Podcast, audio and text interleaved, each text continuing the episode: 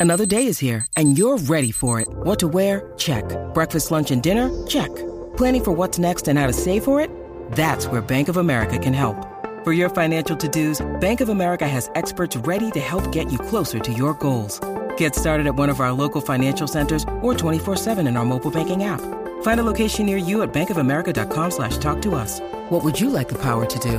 Mobile banking requires downloading the app and is only available for select devices. Message and data rates may apply. Bank of America and a member FDIC.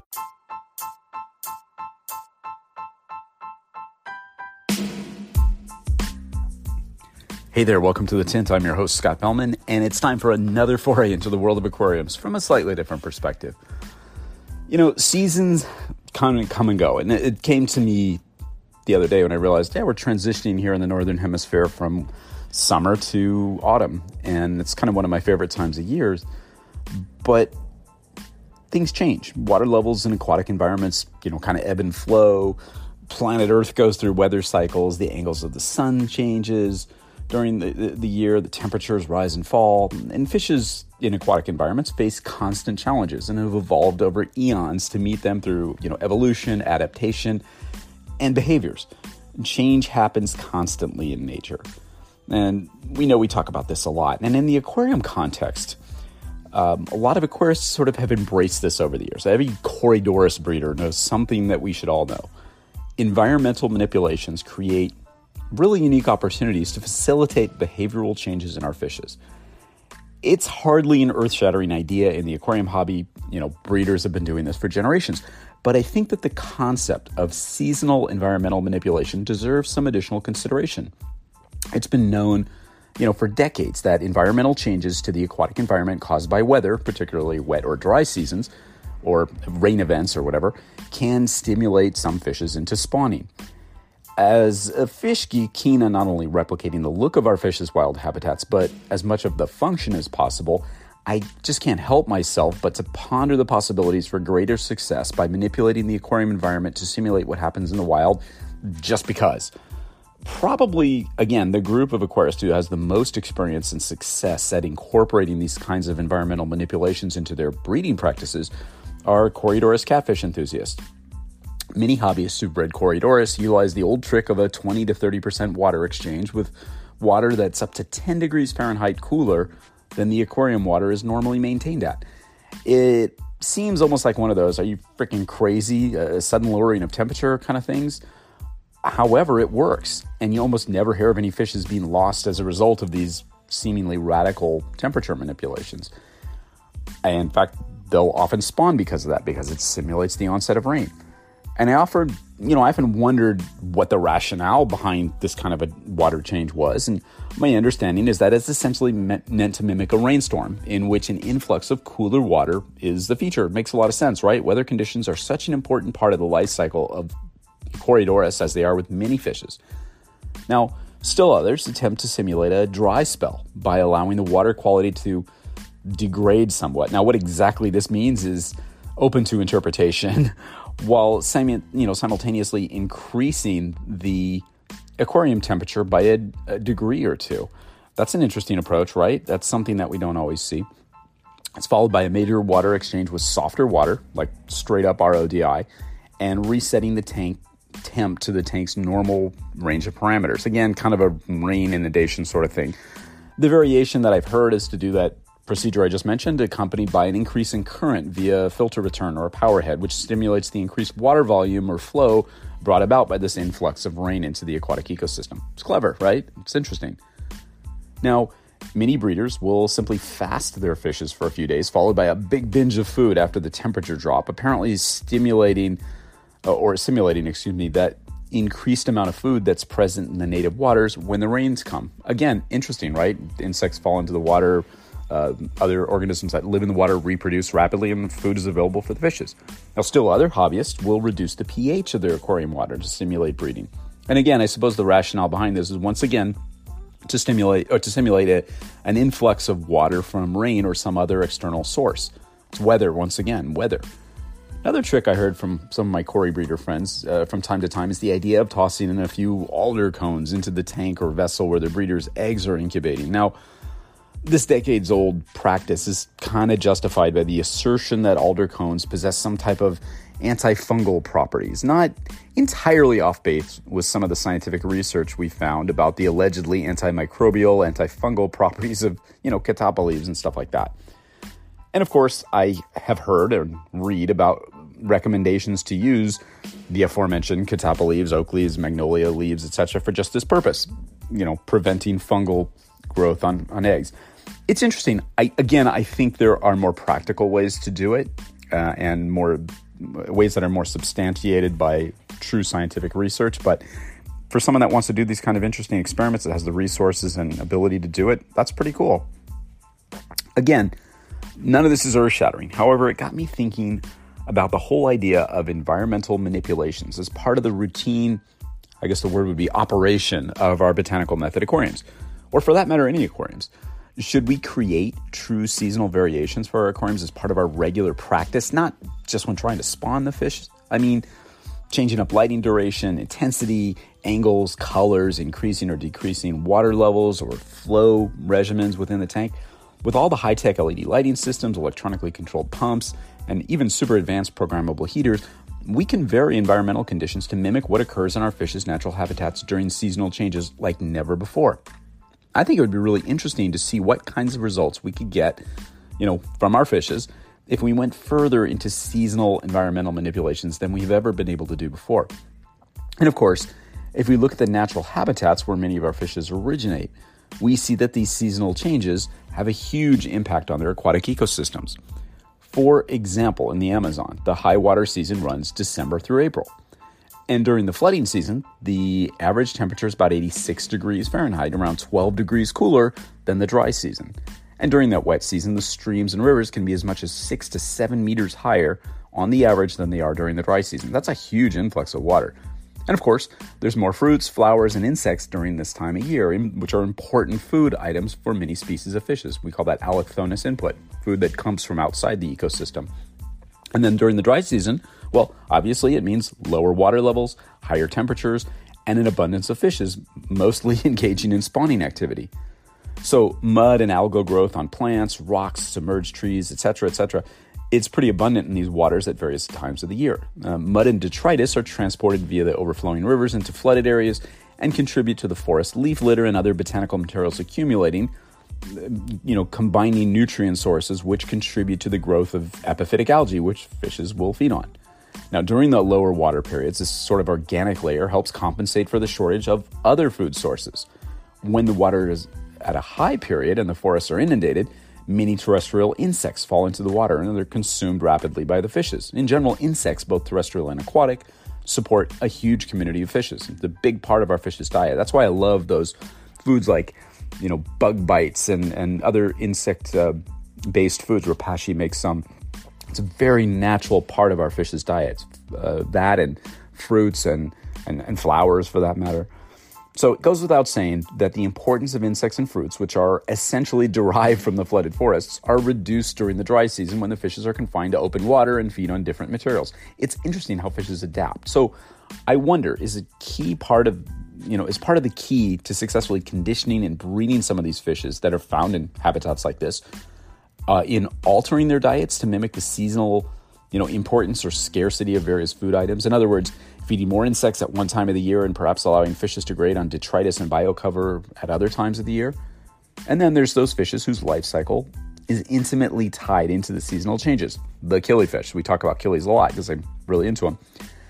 Any annual or semi annual killifish species enthusiast will tell you a dozen ways to dry incubate eggs. Again, a beautiful simulation of what happens in nature when the eggs are laid in temporary pools the water recedes, and the eggs go into a what's called a diapause, where they develop over time until the rains return once again, flooding the water, uh, flooding the, the body uh, with water, and then fishes hatch.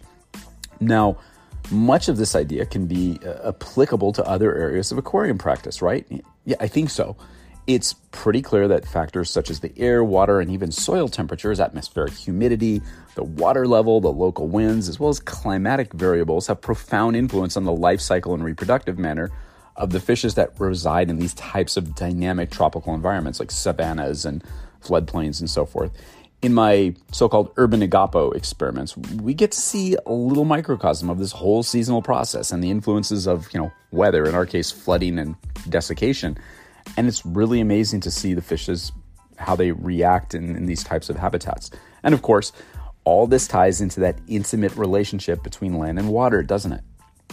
Now, there's been a fair amount of research and speculation by both scientists and hobbyists about the processes which occur when terrestrial materials like leaves and botanical materials enter into aquatic environments. And most of it's based on field observations, which is cool. Now, as hobbyists, we have a unique opportunity to observe firsthand the impact and the effects of this material in our own aquariums. I love this aspect of our practice of sort of creating interesting possibilities to embrace and create more naturally functioning systems while possibly even validating, now you say that in air quotes, but validating the field work done by scientists. We can replicate those processes and, and uh, conditions, and it's really neat to see if we see analogous behaviors in our fishes. And of course, there's lots of interesting bits of information that we can interpret from nature when planning, creating, and operating our aquariums. It goes without saying that there's implications for both the biology and chemistry of aquatic habitats when, you know, stuff like leaves and seed pods and stuff enters the the, you know, the aquatic ecosystem. Many of these things are things that we as hobbyists observe every day in our aquariums. You want an example? Well, here's something interesting. I found a lab study that uh, found that when leaves are saturated in water, biofilms, which form on the leaves, uh, biofilms reach their peak when other nutrients like nitrate and phosphate, etc., tested at their lowest limits in the water. And this is interesting to me because it seems that in our botanical method aquariums, biofilms tend to occur really early on when one would assume that these compounds are at their highest concentrations in our aquariums. And I say assume because I haven't really tested for it, and I should. But biofilms are essentially the byproduct of bacterial colonization, meaning that there must be a lot of food for the bacteria at some point if there's a lot of biofilm, right? Hmm, interesting more questions. So, does this imply that the biofilms arrive on the scene and peak out really quickly as an indication that there's actually less nutrient in the water? Or is the nutrient bound up in the biofilms? And when our fishes and other animals consume them, does this provide a significant source of sustenance for them? Hmm, interesting, right? Oh, and then there's another interesting observation. When leaves fall into streams, field studies have shown that their nitrogen content typically will increase now, you're asking, why is this important? Well, scientists see this as evidence of microbial colonization, which is correlated by a measured increase in oxygen consumption. So I find this interesting because those rare disasters that we see in our tanks when when we do see them, which is fortunately not very often, those rare disasters with botanical method aquariums are caused by the hobbyist adding a really large quantity of leaves and botanicals all at once to an established aquarium, resulting in the fishes gasping at the surface, which is a sign of oxygen depletion, right? Makes sense. So I find that really interesting. There are interesting clues about these processes that we can derive from observing natural ecosystems. And there's interesting clues about the process of decomposition of leaves when they enter into our aquatic ecosystems. They have implication for our use of botanicals and the way we manage our aquariums. I think that the simple fact that pH and oxygen tend to go down quickly when leaves are initially submerged in pure water during lab tests gives us some sort of an idea of what to expect. Now, a lot of the initial environmental changes will happen rather rapidly and then stabilize over time, which of course leads me to conclude that the development of sufficient populations of organisms to process the incoming botanical load is a critical part of the establishment of our botanical method aquariums. It just is. Now, fungal populations, which we talk about a lot, fungal populations are as important in the process of breaking down leaves and botanical materials in the water as are the higher organisms like insects and crustaceans and even fish, which functions as what we call shredders. The shredders, the animals that feed upon the materials that fall into the streams, produce this stuff that scientists call fine particulate organic matter. And that's where the fungi and the other microorganisms make use of the leaves and materials. They process them into fine sediments. Allochthonous material, stuff from the outside of the environment, can also include dissolved organic matter carried into the streams and redistributed by water movement. And the process, it happens surprisingly quickly. In a study I found uh, carried out in tropical rainforests in Venezuela, decomposition rates were really fast, with 50% of the leaf mass lost in less than 10 days. That's interesting, but is it tremendously surprising to us as botanical method aquarium enthusiasts? I mean, we see leaves begin to break down in a matter of a couple of weeks, right, after they're introduced into the, uh, the water. At least most of the leaves that we use do that. With complete breakdown typically happening, you know, in a month or so with certain leaves like catappa and so forth. And the biofilms and the fungi and algae, they're still found in our aquariums in, you know, in significant quantities throughout this whole process. So, what does this all mean? What are the implications for aquariums and operating our aquariums?